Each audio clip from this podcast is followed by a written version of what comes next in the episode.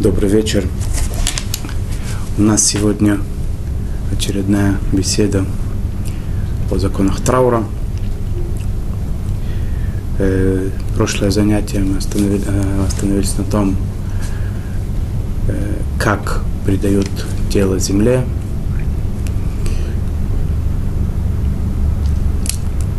Сегодня мы поговорим о таком важном моменте, важной процедуре, которая называется крия, надрыв одежды. Чтобы как-то связать тому, что мы говорили в прошлый раз о необходимости захоронения тела, о, о великой миссии, которую при этом мы выполняем в, в, в память о душе, в, чтобы ей было хорошо. И наш близкий мог потом встать более легко во время воскрешения мертвых. Э, захоронение должно быть именно в земле, в цельном виде, как можно быстрее, не в гробу.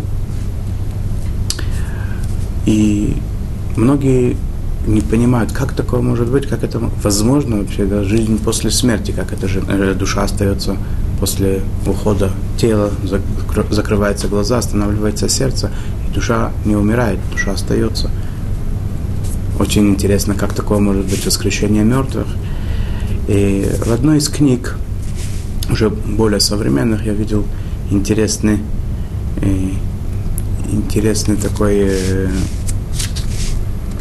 интересную зарисовку, которая немножко показывает, что не все, не все мы можем предугадать, немного знать и видеть заранее, как бы, да, нам кажутся многие вещи странные.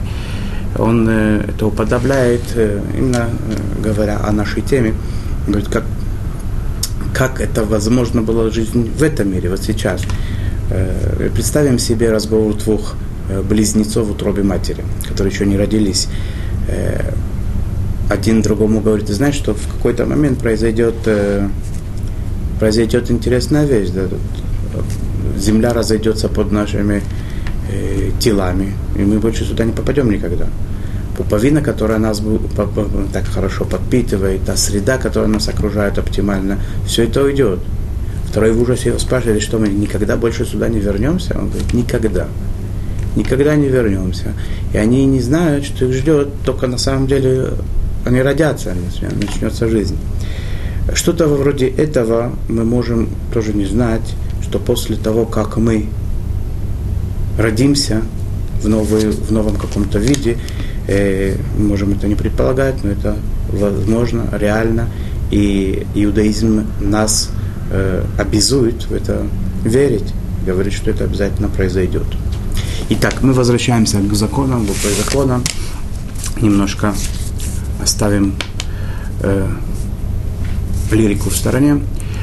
Э, крия надрыв одежды. Надрыв одежды – это э, знак нашей скорби, нашей боли по постигшей нас утрате. В принципе, крию надо было бы делать э, во время, во время э, смерти. В час смерти, в секунду смерти надо было делать крию.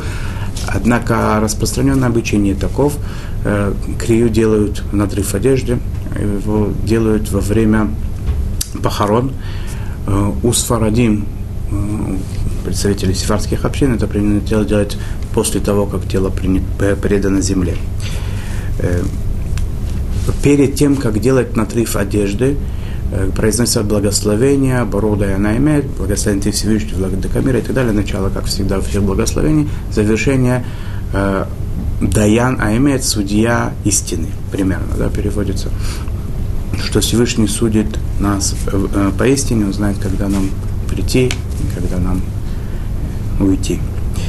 Э, в субботу и праздники одежду не надрывают, э, благословения говорят во время,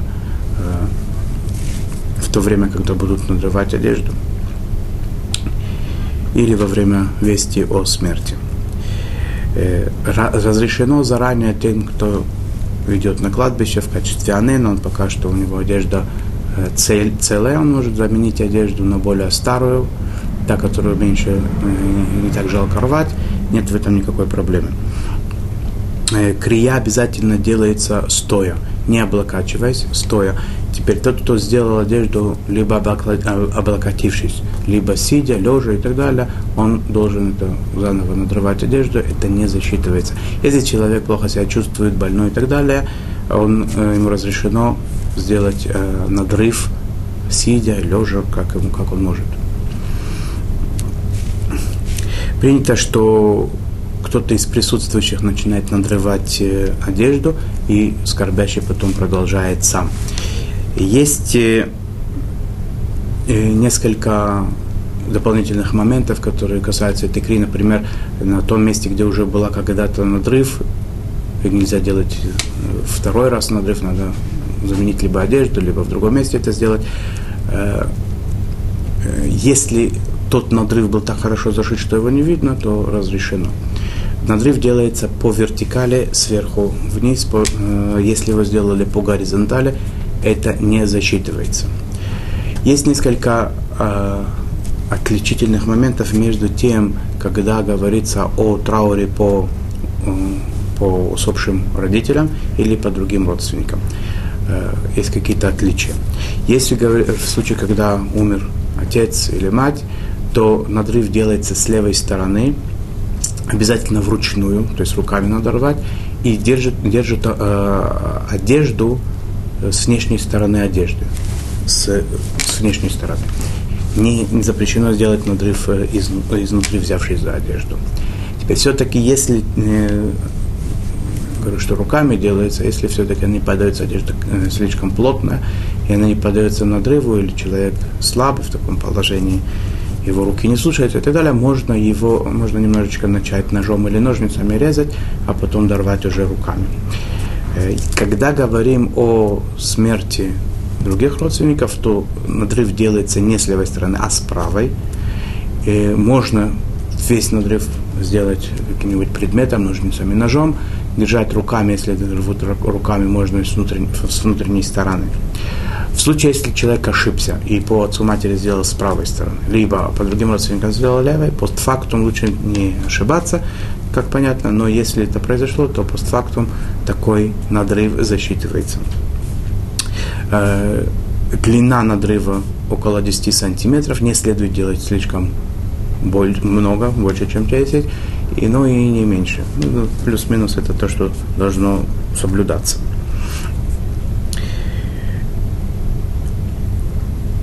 Теперь э, одежду, какую одежду рвут? Нижнее белье не рвется вообще. Мужчины, которых э, носят талит катан, его не рвут. Талит гадоль, естественно, не рвут. Э, одежду, которую одевают из-за по сезонам, то есть э, когда более холодно, только носят куртки, плащи, пальто, пальто и так далее, не надрывается. То есть, в принципе, остается свитер, да, свитер тоже, поскольку его одевают обычно Э, в холодное время года, такого плана свитера, э, их тоже принято не надрывать. То есть, в принципе, остается для у мужчины это рубашка и пиджак. И даже пиджака не все, не все его принято у всех рвать, потому что с Фардим, например, многие не рвут пиджаки, некоторые шкиназим не рвут, потому что его тоже как бы не постоянно носят. Это одежда, которую носят постоянно, а пиджак дома снимают. Рубашки человек обычно находится постоянно, поэтому рубашку надрывают. Те ашкеназы, которые надрывают пиджак, э, в случае смерти родителей надрывают и пиджак, и рубашку, которая под ним, а в случае смерти других родственников только пиджак, то есть один слой одежды, если они находятся в пиджаке. Да. Э, если э, те, которые не надрывают пиджак никогда, то, естественно, и по отцу, по матери, и по другим родственникам только надрывают рубашку, и все. Женщины тоже обязаны в крее, но им, в отличие от мужчин, разрешено это заштопать. Только что швы должны быть э, грубыми и неровными, да, чтобы это было виден был очень, очень э, четко и ясно то, что эта вещь за, зашита. Когда меняют надорванную одежду на другую, э, то та, которая ту одежду, которую одевают, если это говорится о семи первых днях, как будем учить, когда есть обязанность это делать, э, сроках. Когда есть обязанность быть в надорванной одежде, то по родителям новую, э, сменную одежду тоже надрывают. В случае, когда говорится о трауре по другим родственникам, то сменную одежду не надрывают.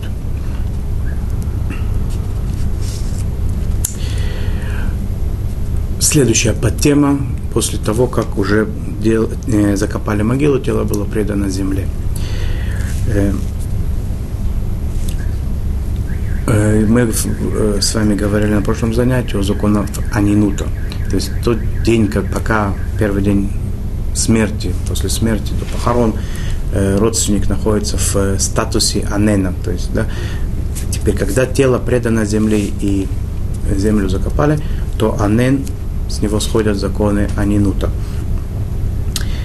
Э, в том случае, когда тело транспортировалось в другое, в другое место – а человек э, скорбящий остается в другом городе, то с него, э, в принципе, закона нет, там будем немножко э, дальше об этом говорить, они сходят в тот момент, когда отправляют тело в путь.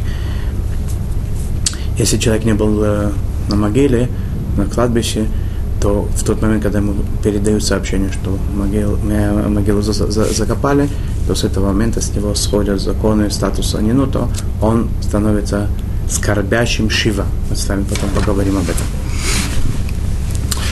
Э, э, поскольку с него всходят законы Анину, то есть человек становится э, скорбящим сейчас, то один из законов траура первых семи дней – это запрет носить кожаную обувь. Он должен снять кожаную обувь. Если у него есть смена, то сменить ее. Если он не подумал об этом, у него не в чем идти домой, если он едет на машине, то он поедет, значит, в носках. А если ему придется идти какое-то время, то ему разрешено э, идти в кожаной обуви, чтобы не идти босиком, если это тяжело или стыдно, да, но в обувь следует положить немножко земли. Присутствующие читают несколько молитв, читают Цедок один, скорбящий произносит Кадиш со специальной ставкой э, «Ду атит лит хадита», Э, в те дни, когда не говорят Таханун в, обычно, в молитвах, то и не говорят Садок один, читают вместо этого 16-й псалом говорит, говорят Кадиш Ятом.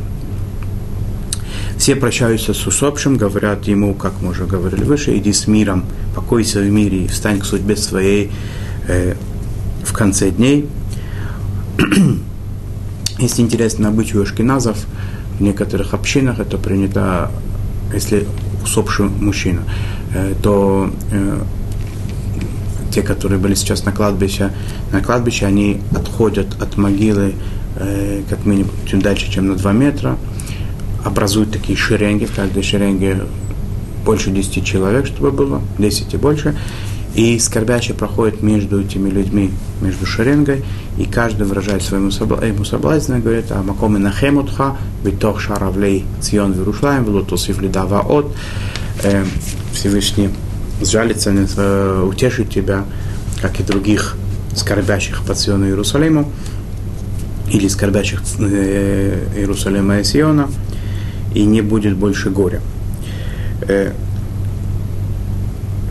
Если говорится о смерти, в случае, когда говорится о смерти ребенка, женщины, а также в сифатских общинах, шеренги, этот, этот обычай шеренг, он не принят. Э, поднимают после этого пригорошную землю, смотрят на нее и говорят «Захорки афаранах», но помню, ибо прах земной мы. Отрывают немножко, принято вырывать немножко травы, бросать ее за спину. Это выражение боли, от, от постигшей утраты. Э, если у, у скорбящего, э, как уже говорилось, да нет, э, нет сменной обуви, ему разрешено оставаться в, в кожаной, только предварительно насыпав туда немножко земли. Когда выходят из кладбища, все присутствующие останавливаются, говорят «Вы и Ноам, еще и Беситер». Э, перед тем, как э, необходимо сделать, после того, как выходит из кладбища, делать, э, делают омовение рук. И вот эти три, три остановки, без этого принято не заходить в какое-либо помещение. Когда идут э, э, провожать тело в последний путь во время похорон, если есть возможность э, воз, при возвращении типа в другой, по другой дороге, то желательно это сделать. Эм,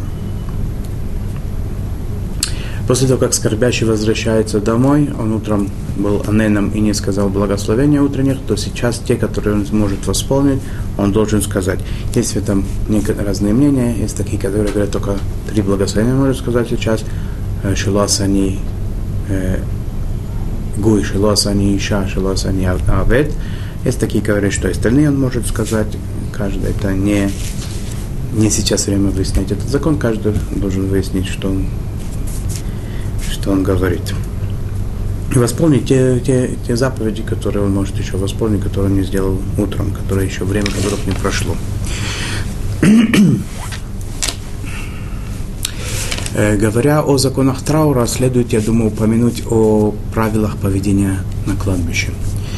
Э, как во время похорон, так и в течение э, других дней года, когда люди приходят приходят навестить усопших. Надо знать, что существуют определенные законы, определенные правила поведения на кладбище. С одной стороны, это выражение почета усопшим, знак уважения. С другой стороны, там есть определенные законы, которые связаны с ритуальной нечистотой, которая присутствует на кладбище, как бы дух, дух скажем, такой самой нечистоты духовной, который там веет. На кладбище э, приходя на кладбище, надо очень остерегаться, смотреть там, чтобы ни в коем случае не облокотиться или не присесть, или, не дай Бог, не, не, не, по, не наступить на могилу. Э, на кладбище запрещено есть, спать, э, справлять естественные нужды. На кладбище запрещено делать какие-то какие-либо расчеты, э, Э, изучать Тору запрещено. Э, запрещено пройти парка, через кладбище для того, чтобы сократить себе путь, срезать угол там, и так далее. В, в, в, на расстоянии 2 метра и ближе к, к могиле не говорят приветствие шалом. Э, когда идут, собираются пойти на кладбище, при входе на кладбище надо спрятать, у кого есть цицит, надо спрятать нити цицит. Согласно Кабале, не принято читать, желательно не читать надписи, которые есть на могилах, хотя бы те из них, которые выпукло, выпуклого вида. Э, при выходе из кладбища стараются как можно быстрее сделать омовение рук. Омовение рук делают три раза, э, то есть э, один раз направо, один раз налево, право-лево, право-лево, по, по очереди тот э, сосуд, с помощью которого делают омовение рук, принято опорожнять полностью, оставлять его пустым, без воды. Э, если несколько человек делают омовение рук, то не передают этот сосуд э, из рук в руки, его оставляют, следующий в очереди берет его э, сам. Принято, что кроме рук делают не слегка, а омывают также лицо, руки не вытирают после этого омовения, они сами высыхают на, на ветру.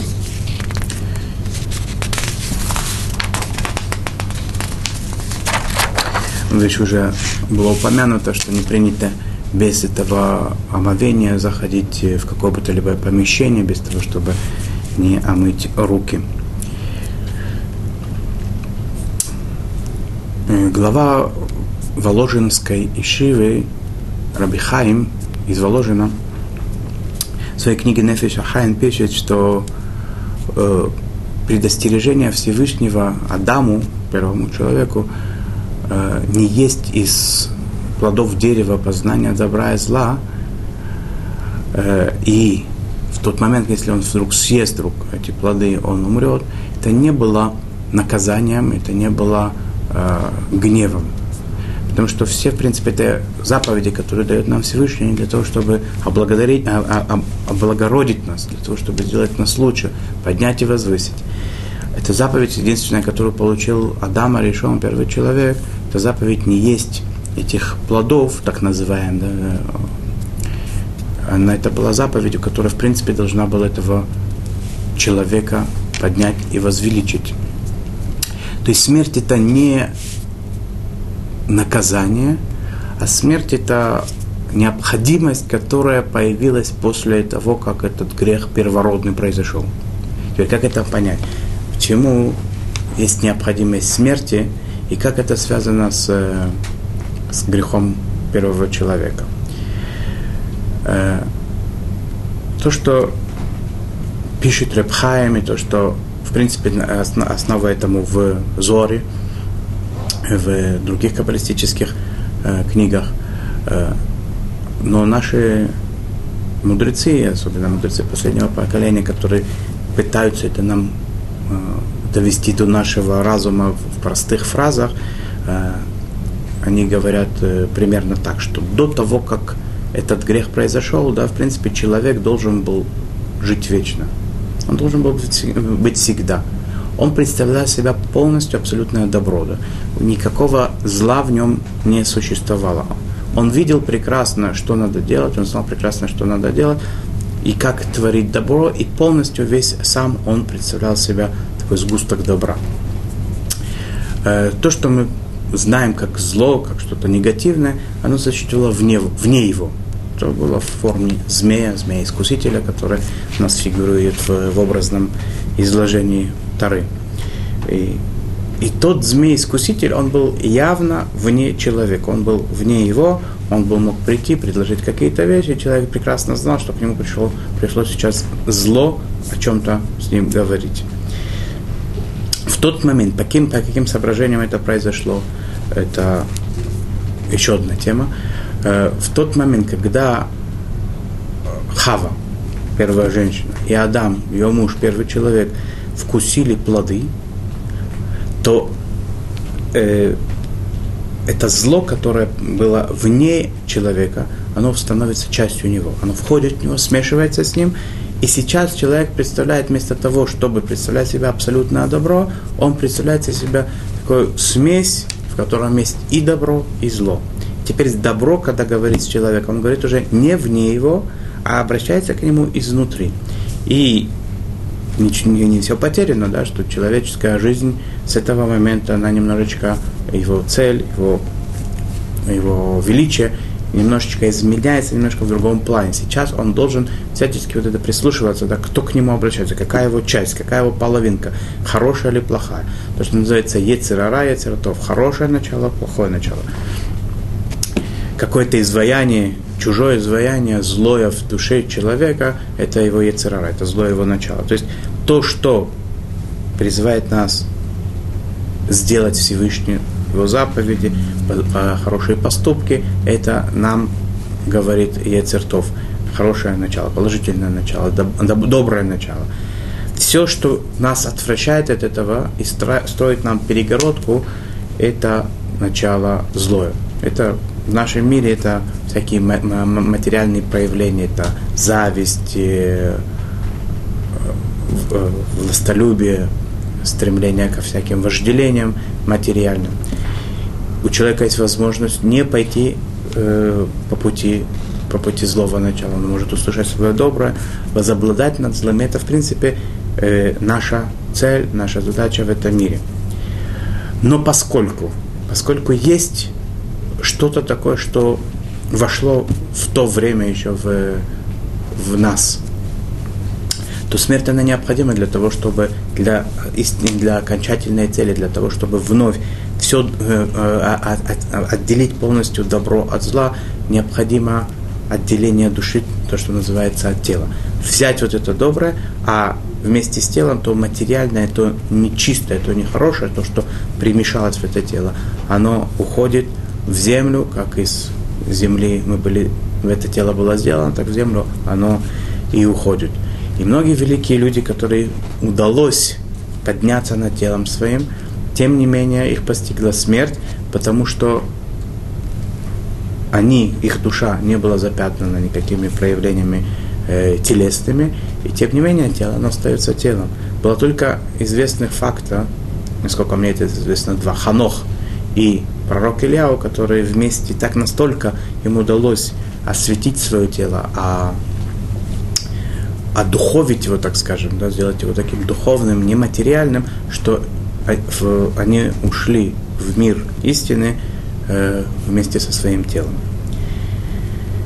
Э, это наша задача, это, это то, ради чего мы живем и ради, чего мы в этом мире, чтобы выйти, выйти из э, влияния, из-под влияния вот этого злого совета и прийти к чему-то более верному, к истинному, достичь нашей цели.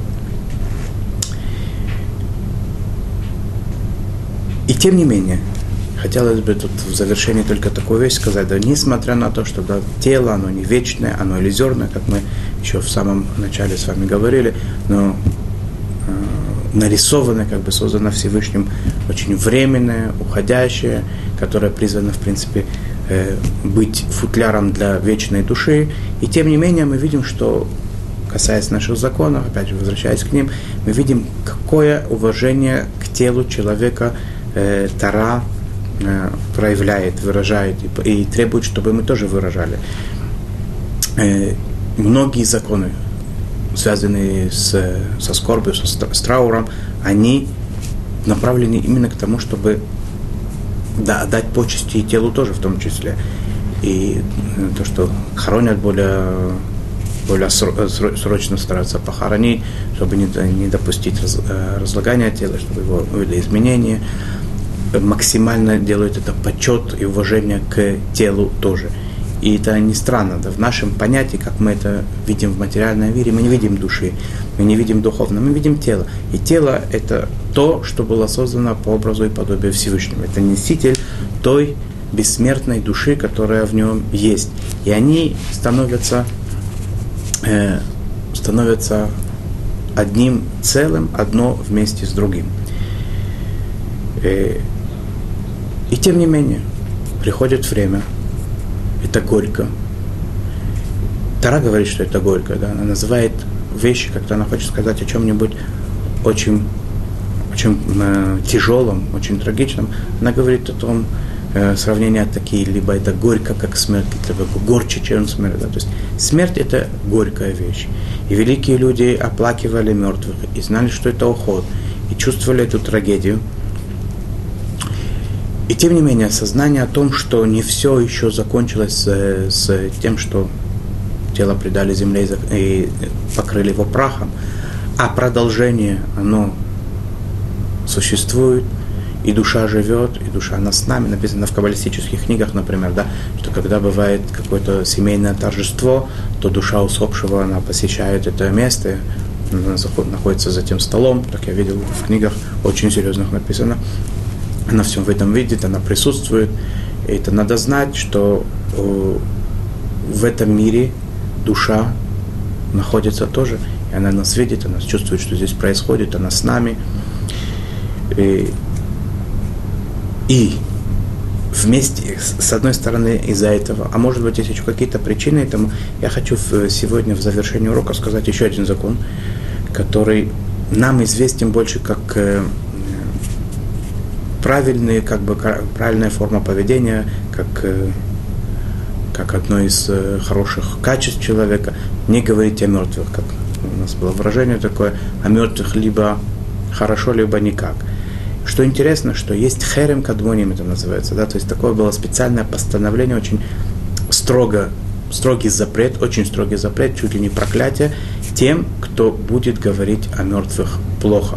Есть в этом, видимо, какие-то, может быть, исключения об особых негодяях, таких, которых э, земля непонятно как носила, да, может быть, и обязанность есть говорить о них э, плохо. Но, в принципе, о надо знать, что об обычном человеке, который покинул нас, надо очень-очень-очень остерегаться того, чтобы сказать что-то негативное, даже если это было правдой. Не упоминать ни словом, ни намеком ничего плохого о, об усопших. Если кто-то был неправ, он сейчас в, в ином мире, он, естественно, полностью очистился от всего. А, а был ли он неправ или нет, это не нам судить. И поэтому только хорошее и только добрая память о тех, кто нас покинул, Это очень важно нам, очень важно тех, тем, кто не с нами. И то, что нам заповедуют наши мудрецы и невероятно гум, гуманный иудаизм. Всего хорошего. До следующей встречи. Без радости. Всего хорошего.